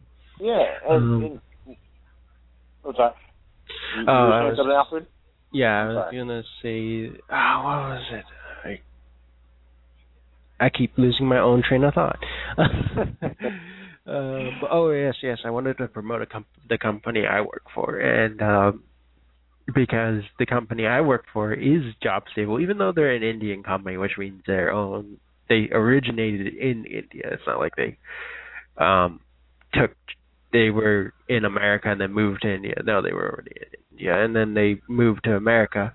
But if you want to talk job stability and actually there is quite a few positions um that are hiring. Um HCL is a company that within which um paid my dad when he didn't have a contract to go to. And he um when he was sitting unassigned to a contract which means HCL isn't getting paid to pay him they were Mhm. still paying him his full salary. As a matter of fact, when the economic downturn went, they paid Yeah. everybody full wages and took the hit. And as a matter of fact, they're a ninety billion dollar company. Uh, sorry, sixty billion dollar company. I misspoke. Um, that's a huge gap. But um, um, as a matter of fact, I'm actually gonna. I um asked because they're gonna pay for my certific uh, Microsoft certifications. So I was like, hey, they might pay for my A plus certification, and turns out, yeah, they're gonna pay for my A plus too. So Hey, that's a good company. Is all I'm saying. hey man, it's good to hear that it's working out for you. Honestly, it is. You know, uh, I was just watching yesterday. You know, we're we're looking at an, and this was the Daily Show. I hadn't heard this on the regular news. This was what was crazy. I'm looking at the Daily Show, and they did a story on. You know, we're talking about you know wage disparity and things like that. It's not just that it's happening with the economy. Now, you know, job these these guys who own these companies or own these franchises are deliberately doing it where because they didn't want to pay into the Affordable Health Care Act, you know, if you have to get it or it's you have a penalty or something like that, so they're opting not to get it, they cut back they they're cutting back on the hours of their full time workers. So now their full time workers have now been turned into part time workers and are going home with less money than they would be getting it normally just so their boss doesn't want to pay benefits. And they and they had the gentleman. This is Subway, a franchise owner. He has 21 stores, and he says, "Yeah, I don't want to pay now Obamacare." I mean, again, that's not even politically. We politically disagree with one another, and to me, that's not a problem. If you're a conservative, you're a conservative. If you're a liberal, you're a liberal, and you don't have to necessarily agree with one another. But to do something like that, like I'm deliberately not going to make I'm gonna make sure that you don't get paid well to show, you know, President Obama, I guess, that, you know, I'm I mean business, that's that would be what you call evil. that would Yeah. be that, unnecessary suffering. Yeah, unnecessary suffering to people is an act of evil. Um, as a matter of fact, if they if they actually did the math and they they I don't know thought for a second, um, if you realize that benefits not just benefit the employee but benefit the employer, um, the benefits that he's paying for would be required to pay for because he has over 50 employees and is Mhm. actually making a substantial amount of money off of those 50 employees because I know they keep bumping up the prices on Subway. Yeah. 'Cause I went And the funniest thing, you know, we have we've had this kind of discussion before, but you know, I really don't understand why. And I'm not that bright. I'm not as smart as other people are, uh, and I I'm okay with admitting that. You know, I don't know why it's never occurred to a lot of these corporation owners that listen, a well-paid worker, you know, we you is a, a happy worker is a well-paid worker. They don't have to. You don't have to do much. You just make sure I can take care of my kids. I can pay for my, and every now and again we could do something good as a family, whatever. I'm not gonna ask. I'm not. I I don't ask for much, and you'll find that a lot of American citizens don't ask for much. If you paid them well, no one would be arguing. No one would have a problem anywhere. You could have your four hundred million dollars if at night I can make sure I can pay my mortgage, pay my bills, send my kids to school. You know, hey, and maybe buy a hibachi or buy a, a grill for my backyard or something. Yeah, No and as a matter, yeah, and as a matter of fact, you can be asked to do a lot more when you're a content employee, and Exactly. you, you'll stay in a place longer if you have good benefits and good management and good pay. These are the three Exactly. factors. But if you're told, I you know, mean- asked tons of stuff, you know, to do tons of stuff, you'll you end up doing it. Yeah, because it's like this.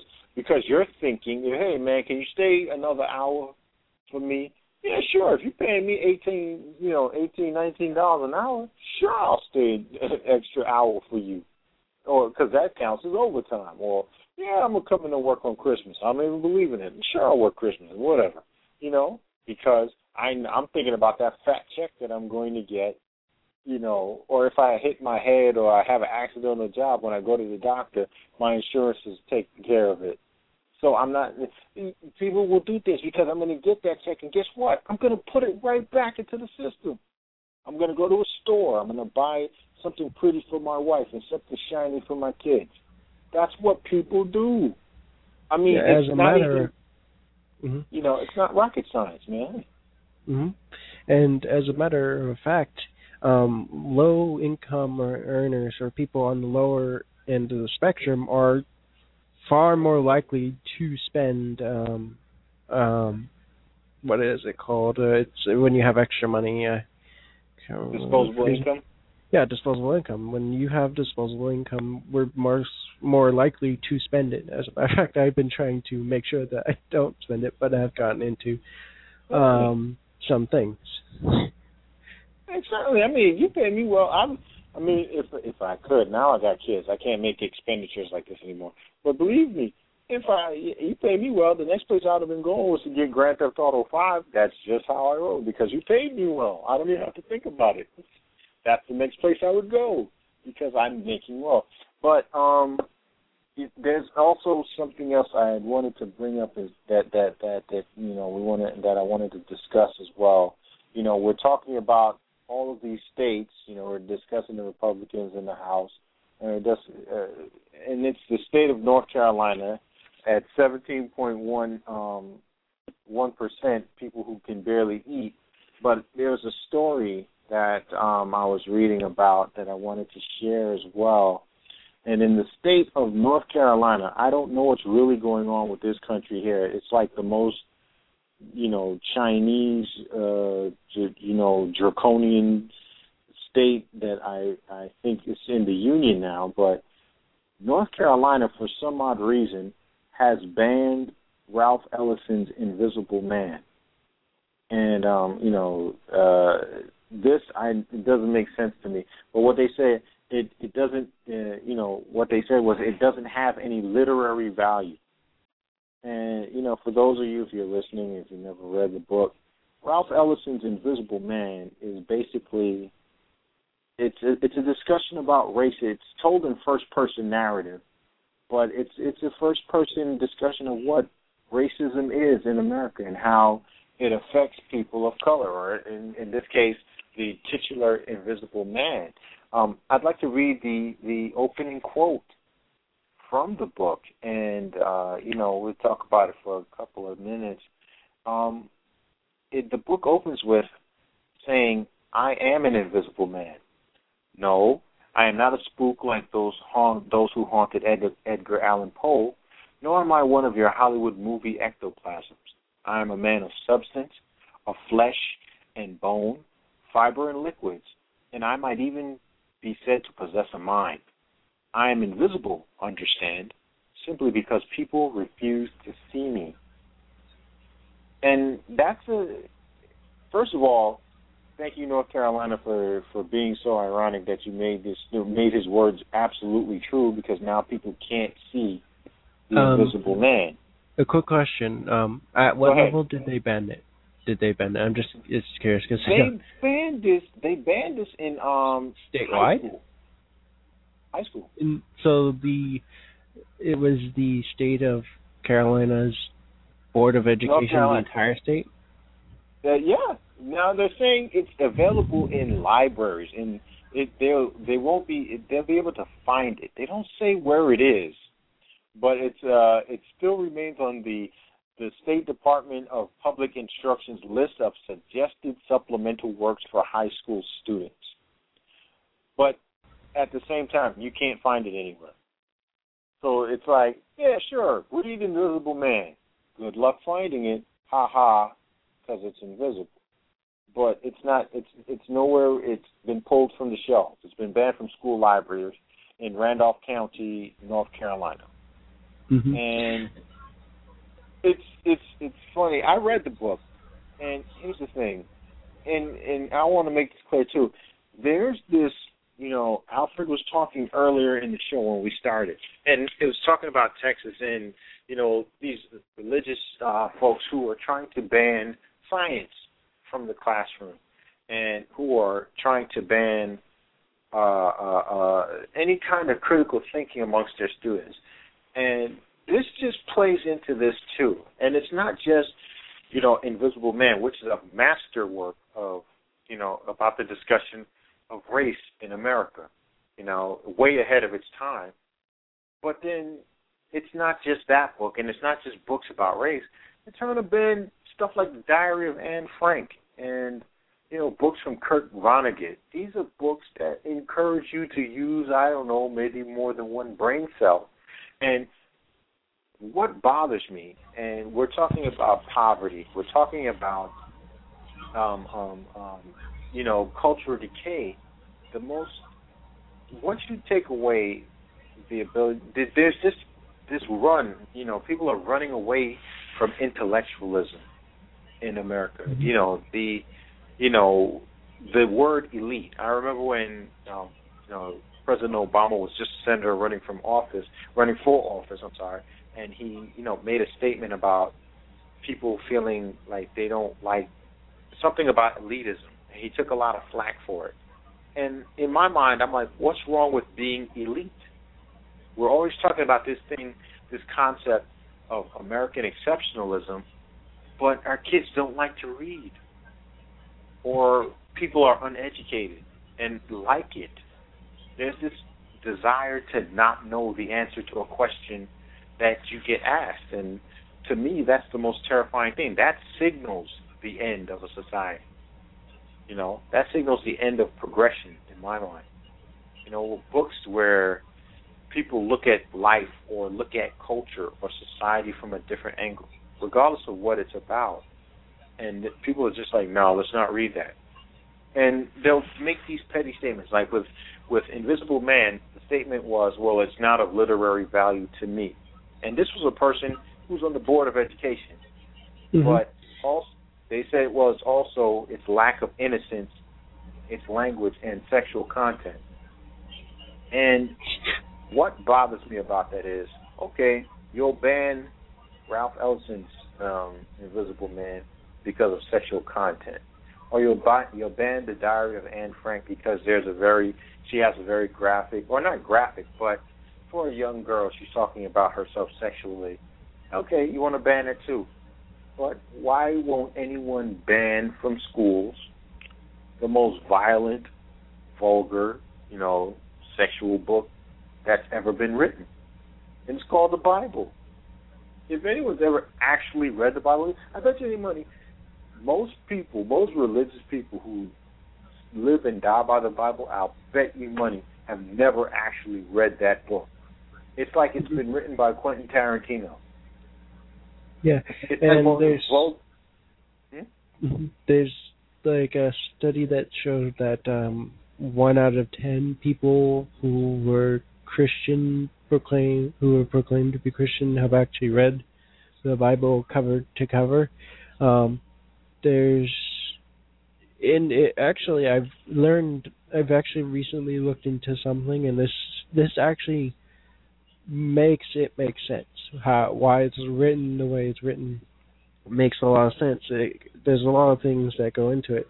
Um a the hebrews were writing for uh, anti-simulation laws because they didn't want to be assimilated with the Romans. Uh, B, uh, the Canaanite god Yahweh is actually a war god um, of a war and fire, and that's why he's depicted as a volcano because a volcano is a fiery um, thing uh, by smoke by day uh, and fire by night. Um, is how you know Yahweh led the Mosaic people. Um, but if you also take into account that he's a god of war, it makes sense why he's telling you how to conduct yourself, not as a society, but as someone who's conducting themselves constantly in war. Um, yeah. That's why they were having battles all the time. That's why they're it's described as brutal, bloody things because there's no television, and you have to be as descriptive as possible to help people, you know, with their imaginations.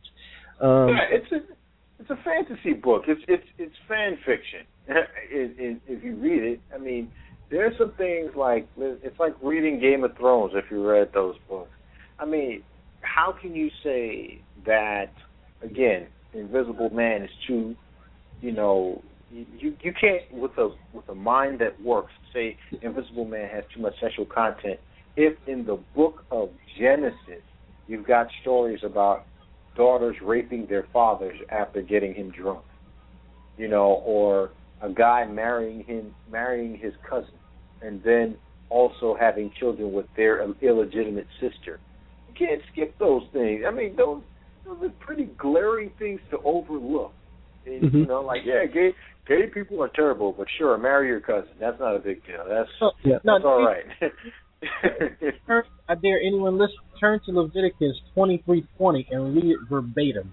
That that that one verse has been translated so many times, but it still reads as a narrative of porno.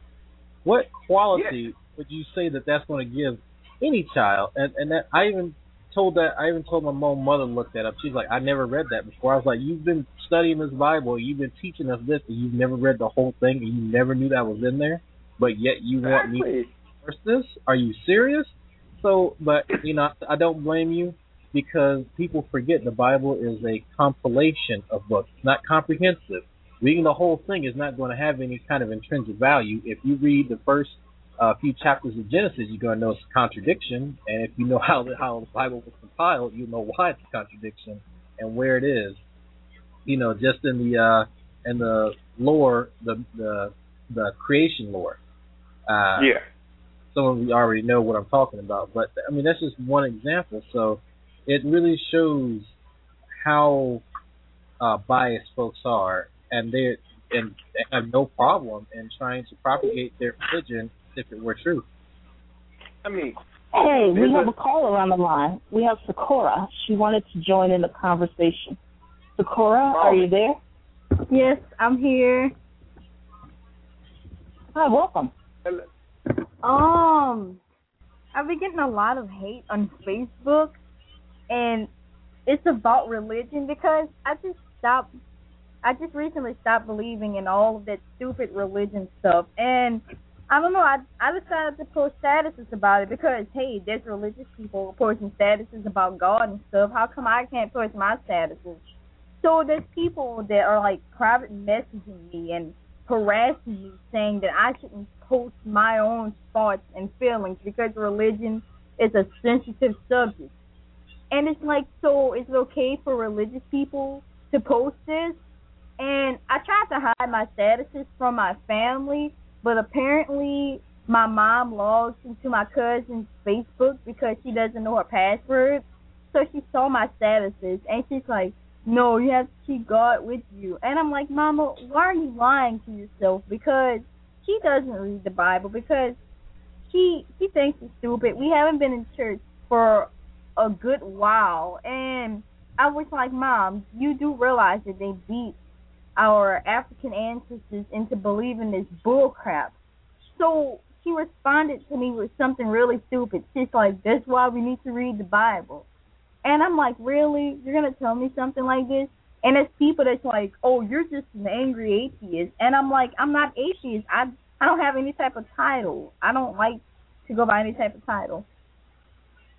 Well, you know, it, and I'm, I'm speaking as someone. You know, I'll, I'll be honest with you. I was Christian longer. I've been Christian longer than I've been an atheist. Or I only recently started uh, uh, openly calling me my, calling myself that, like a couple of years ago, saying flat out, "Hey, man, I'm atheist."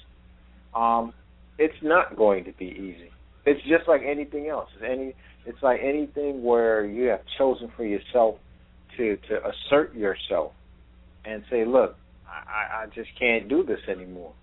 You know, you're gonna get it. I wish I could tell you that. Yeah, it's gonna be as easy as, "Hey, man, I'm not cool." It's not. It, you have better chances of living in Cleveland and saying, "I don't like the Cleveland Browns," than you know telling a Christian, "Hey, I, I don't really feel." Because any other thing. This is why, you know, people are, are, allude to brainwashing and things like that when you talk about religion, because you can't just walk away, and no one's going to just let you walk away. I mean, you can walk away from any other thing that you don't like to do anymore. I don't care what it is. You can walk away from doing it. Say, hey, hey you know what? I don't really like lasagna anymore. No one's going to try and force feed you lasagna. Or I I want to be a vegetarian. You know. yeah, like hey, I want to be a vegetarian. Yeah, you know, Yeah, sure. you're gonna get people. You know, you got people that are, hey man, meat is awesome, but no one's gonna run around trying to force a steak down your throat. Religion, not so much, not so much. And and you know what? Once you, it's kind of like waking up from the matrix. Once you're awake, you can't go back. hmm You can't because and you maybe at it. comforting because uh, my mom had the opinion that because I was an atheist, therefore uh, she's a bad parent. Um, and I convinced her otherwise uh, that that's not true because I'm. I know I brag about myself, but that's because that stuff happened to me. Um, and essentially, it's not really bragging if it's true, and I don't exaggerate on what I've accomplished. I've accomplished a lot, and not to downtrodden anyone who hasn't accomplished things. It's, you will accomplish things. It's just happens on your own. Um, but yeah, No, I- so I mean, if I Um, could advise you, sorry, go ahead. I wanted to say something else. Um, let me see. My mom told me she's going to buy a Bible for me. I, I really don't know what that's gonna do for me. I mean, I'll read it and wait a Huh? minute. Can I ask you something? Um, did she say she's gonna buy one?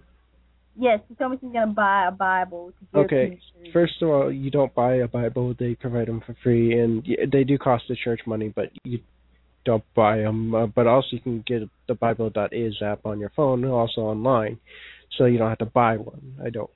I've never heard someone actually buy one. I, I'll tell you what, do uh, I, and you know what? Don't do it with any snark. Don't do it. You know, you are who you are, and no one's going to change you at this point. You know, and no one should try to change you. You are who you are. But if My they mom- do get you, hmm? like she doesn't have such the greatest understanding. Like me and her got into it a couple of months ago about this. She's kind of aggressive. I don't want to get into full details about it, but she's really aggressive, and it's it's mm-hmm. aggravating because it's like, okay, okay, do you think your God would actually want you to do this? And that's what I don't understand about some Christian people. They're like they'll attack you or they'll get angry and offended because of how you feel. It's like, okay, you say your God is all good and mighty and loves you. I really don't think if he was real, I don't think he would want you to do this. hmm well, I'll say this: if you want to have a real conversation, if you want to have a conversation with your mom, you know, eh, let them give you the Bible. And like, yeah, okay, take the Bible and turn to turn to the parts of the Bible that you know no no sane Christian pastor, and they'll avoid this with every, with every fiber of their being. Turn it to parts of the Bible where no sane believer could justify, like you know where David brought Saul a hundred foreskins from Philistine penises. Just hey, what's this about, mom? What justification? Why, why, why would, why is this in this book? You know, or mm-hmm. turn to the chapter about girls who get stoned to death if they get raped and don't scream loudly enough. Turn to those chapters and because they're in there. No matter what book, no matter what version you get, it could be the New International Version, the New King James Version, the Old King James Version. No matter what version, the Revised Standard version of the Bible, all of those stories are still in there. Just point to them and go, because most Christians will, most religious folks will always point to the shiny, happy, My Little Pony sections of the Bible, and no, point them to the to the to the R-rated section, the one behind the curtain, and ask them, explain that to me. Why should I want to read that? And Mhm. and then put put things into context for them. You know, like they love telling the story about how God freed all the slaves from Egypt, even though Actually, historically there's no evidence of that happening. But Yeah. Well, not just that, but um, There's no evidence matter of the fact- Bible. Mhm. Well, as a matter of fact, that part isn't about freeing the slaves from Egypt. Um, Yeah. They were actually um, not freed. They were actually now the slaves of um, of Yahweh. Because if you read it and you actually see the part, it actually specifies that the reason that on the year of Jubilee that the Jews could become free is because they're not property, they're loan property of other people, but permanent property of God. Yeah. I, you know, again, just point to those things and, and put it into its proper context. You know, okay, okay. The, let's just say you accept that one of the plagues was that God was going to kill the firstborn of every Egyptian. Ask God, ask your parents, why would God kill kids that had nothing to do with the decisions their parents made?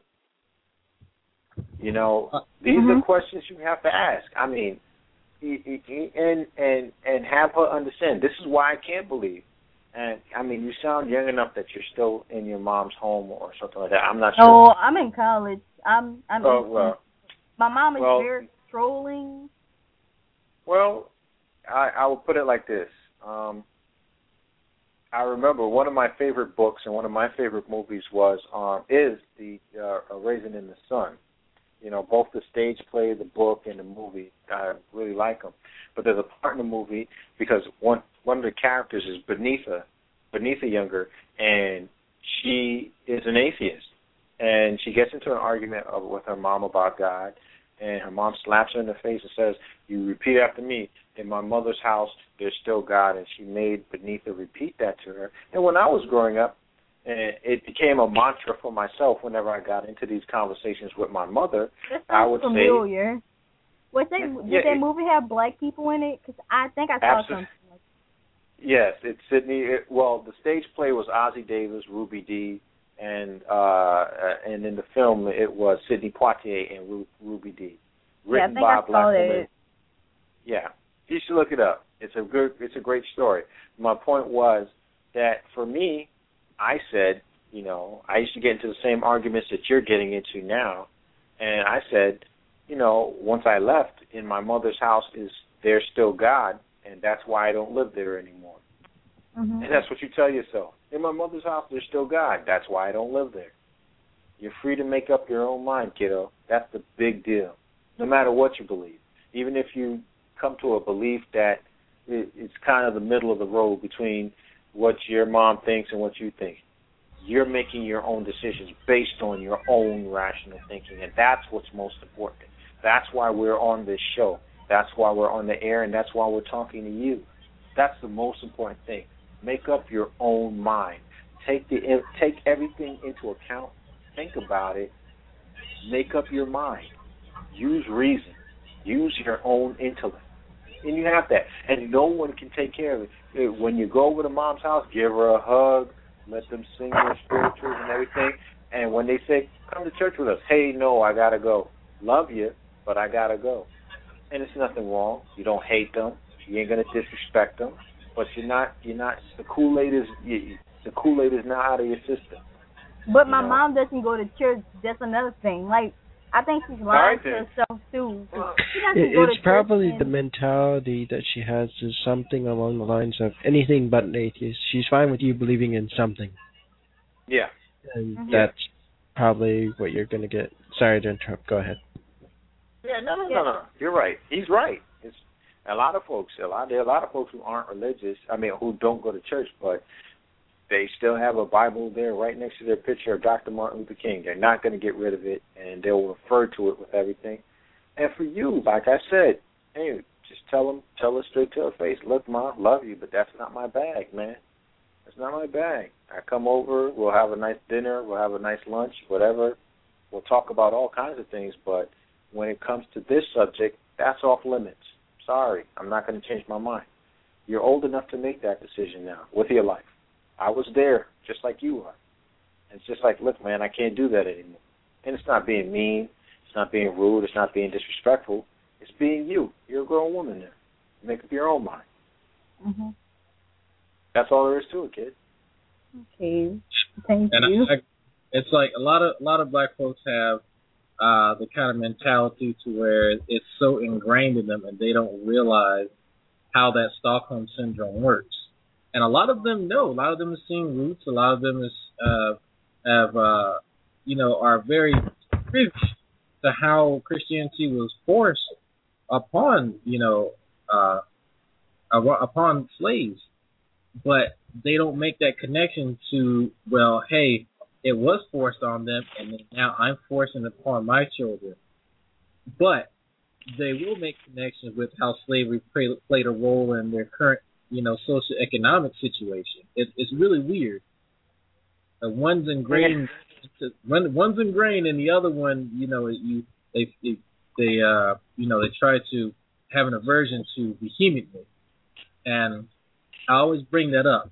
Uh, It's always an interesting uh thing to bring up in conversation because then they have to they can't acknowledge one and not the other because they both came hand in hand. One was used, the religion was used to put them in that position to which they accepted willingly thereafter. And you know, and I think this, in you know, this is a lot of, I think it's a lot of uh, people of color that are dealing with this.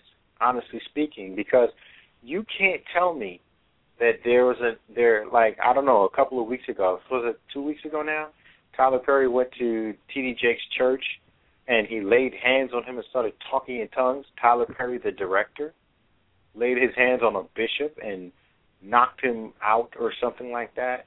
And you know, I know for a fact there was somebody in this in that church who fancied themselves a believer and believed themselves to be religious.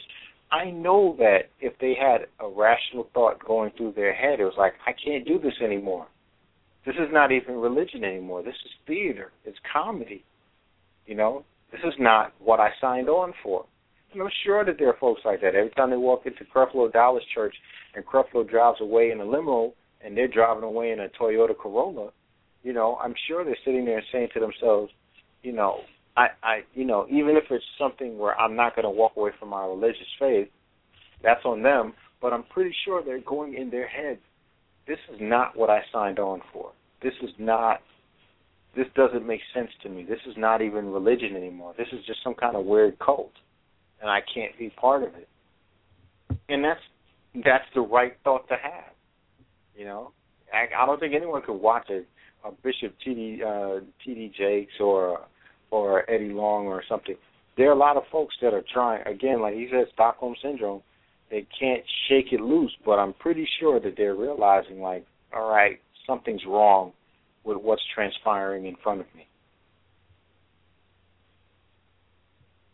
Yeah, the whole prosperity doctrine is, is so fun to hear, and then watch Mhm. people cobble together to make excuses for them as to why they're so pros- uh, prosperous and their the denizens of their church are still, you know, driving away in Toyotas. But if, if they want to pay heed to the to the delusion, then I'm all for it.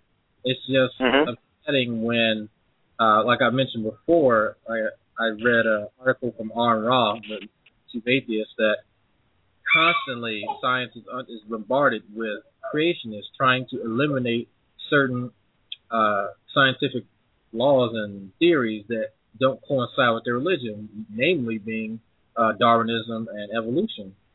And you know, something such as that, it really doesn't play that play that much of a, a role in our society per se, but just to have that as a precedent for them to say, well, we're going to replace actual tested uh, scientific research with myth, Mhm. fantasy. Yeah. That's Um. Yeah. Can I say something? Go ahead. Um, I was talking to someone that was supposed to be my friend, but I really don't think it's my friend because they just keep tearing me down. I think it's a really stupid person. So they were like, "Well, you you shouldn't be mad at all these people. You're calling them idiots." And I'm like, "No, I've never called all religious people idiots. I just don't like the Bible. I don't like Bible thumpers, people that beat people into religion and force it on people." Then he's like, well, you just have to deal with it. You shouldn't say these things about these people. And I'm like, so it's okay for them to say whatever and just say, oh, you're going to hell for being different. It's okay for them to say that their God is real, but anything else is fake. And then he was like, well, a lot of them actually are good people and they read their Bibles. And I'm like, how do you know this? I don't think they read their Bibles. Because when someone makes a valid point to them or something from the Bible, they don't understand. And this guy claims that he's a non-believer, but I don't think he is. I just think that he's very stupid. He's like, I'm a Well- non-believer, but you you're just taking it too far. Well, stupid stuff. I was like, oh my goodness. I'll, I'll tell you this. uh, Sakura. It's, it's this is what you need to know. A lot of the folks that you may get into a lot of heated arguments with, you love them. You love them. I love my family. You know, I know we got a friend. That doesn't make them right. you know what I'm saying? That that doesn't make them right. It just makes them just because they all agree on something or they they all agree that your reaction is a little volatile doesn't make them right. It's just that they all agree on the wrong thing. You know, Mm-hmm. I mean, you just got to tell them at some point. Listen, I'm not telling you to stop believing. I'm not telling you to stop going to church. I'm just kindly asking you to respect my point of view. And until you can prove, until you can prove that I'm going to hell, which means you're privy to information that no one else on earth has, then that means until you can prove that, I'm to ask you kindly to let me live. That's what I asked my family. Like, listen, I get it. You want to go to church every Sunday? You want to give this guy your money? That's you. I'm not going to be mad. I'm not going to disrespect you. I'm not going to disrespect. But when we get into conversations about how you know how dinosaurs came or how old the Earth is, I'm going to kindly ask you to, you know, leave me alone or leave me out of it. Because dinosaurs exist. They weren't put here by the devil to test the will of Christians. Mm-hmm. I, And, I I'm you know- curious about that. How how does that work? It How, how did how did they even fit that in their mind that Don't believe Does- that. Heard it. there's people That's so stupid. how how did they come to that reasoning?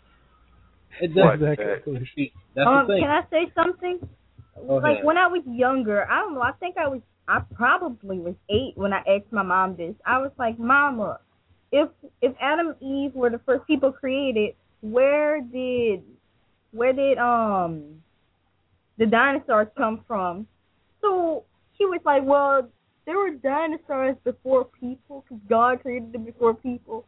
Then He created people." But anytime I asked anybody else about it, they were like, "Oh, the devil put that."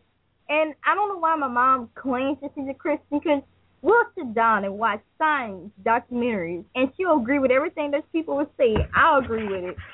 But I think she's afraid to admit that she's not actually a Christian and she just gets angry when I tell her that I don't I don't believe the stuff of the Bible and stuff.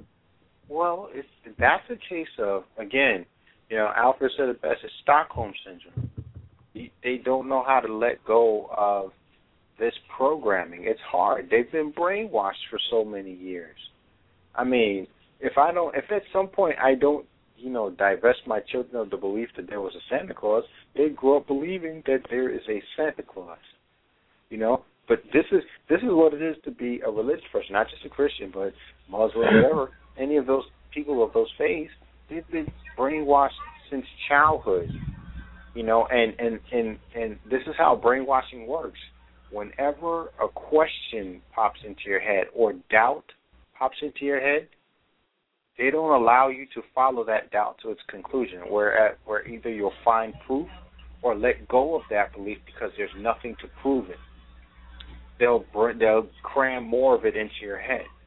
When I was a kid, my question was, and it, I thought it was simple. You know, where's Adam's belly button?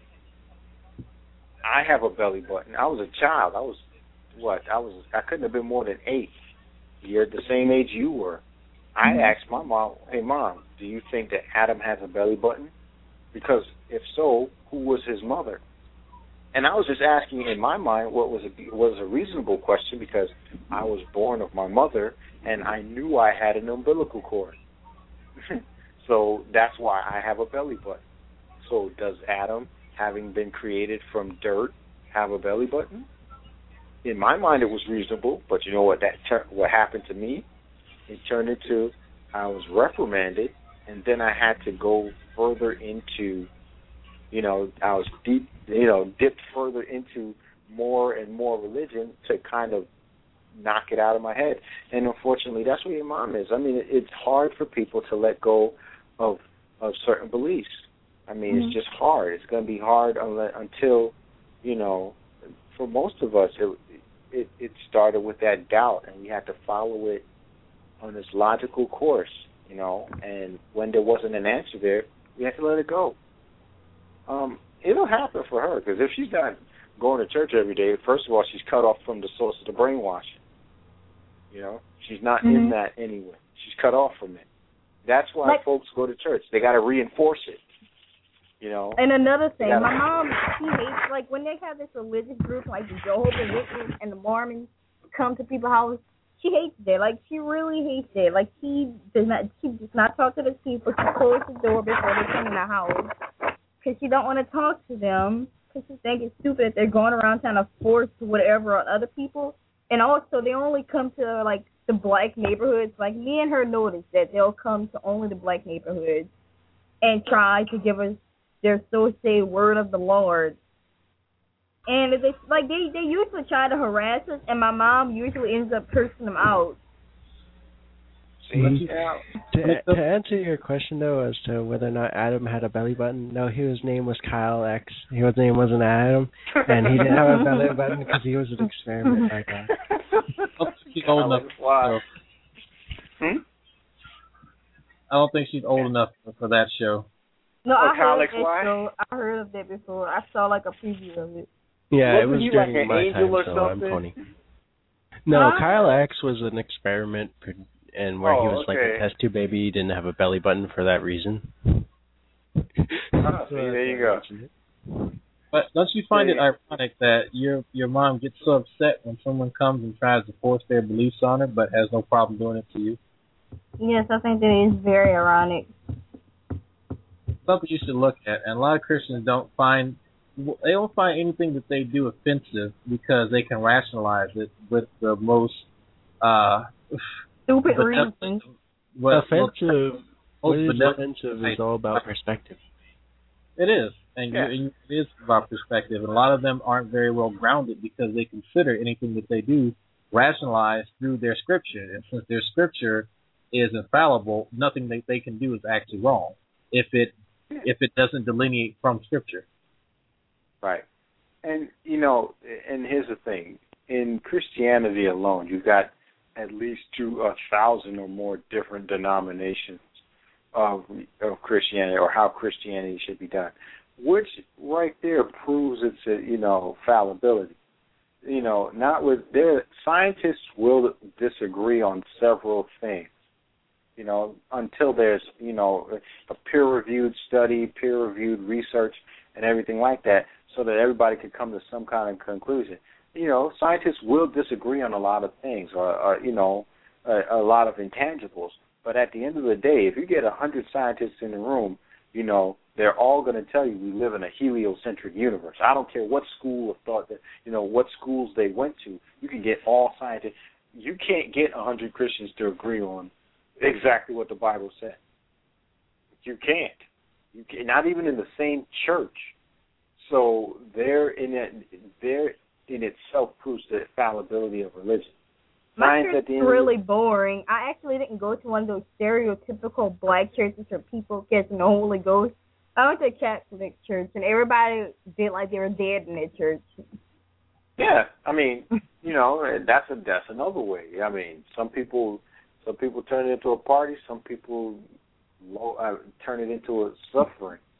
I remember So I oh, told my mom it was boring. She's like, "What?" I'm like, "Yeah, this is boring, mom. I don't like this. I hate this." I Listen, say that in most church. kids because you're not built for that. That's not what you do. That's not how it works. Even school gives you a break. Yeah. You know what I'm saying? School school realizes that you're bored, and that's why they give you spring break. Like, yeah, get Yeah. out of here, kid. Go do something. My mom man. told me like Yeah, check this out. I don't think anybody caught what Karl just said. Karl, and and just to kind of prove how insidious the indoctrination is, Karl, do you realize what you actually just said? What's that? That she was built for it. Hmm? The the What, kind of said- the, hmm? the kind of language used by religious folks is hmm? that we are made for this, you're built for this, or that's not your purpose. It's all very Yeah. religiously toned language. Still Oh, oh. saying that too, and we Yeah. say it without thinking, and that's how we further perpetuate it in our language. So The best way to manipulate people is to do it without them realizing it. But also, Yeah. um, No, because I said to add to I your said point, art. that, uh, mhm. Yeah, just so I, I, to add to his to his point, if you if you recall when religious people tell you, and I think Ronnie uh, says this a lot, and Mm-hmm. he says that you need to pray and take a walk and fast. hmm The key point is fasting. Fasting is actually a manipulation technique. It's actually used in Yes. torture.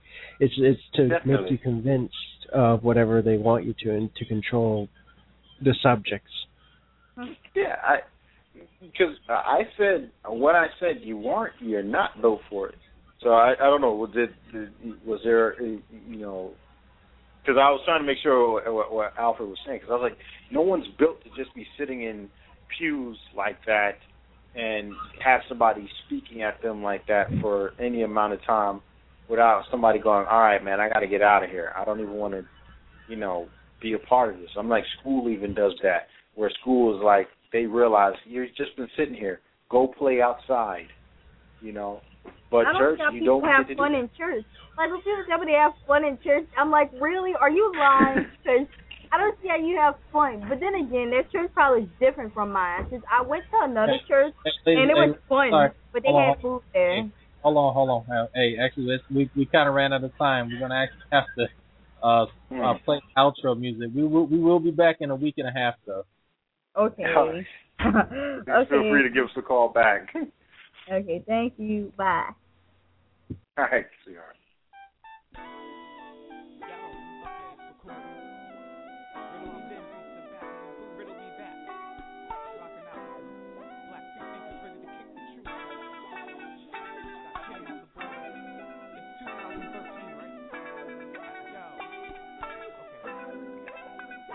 Black free thinkers, where we walk by sight with a bright flashlight to illuminate night.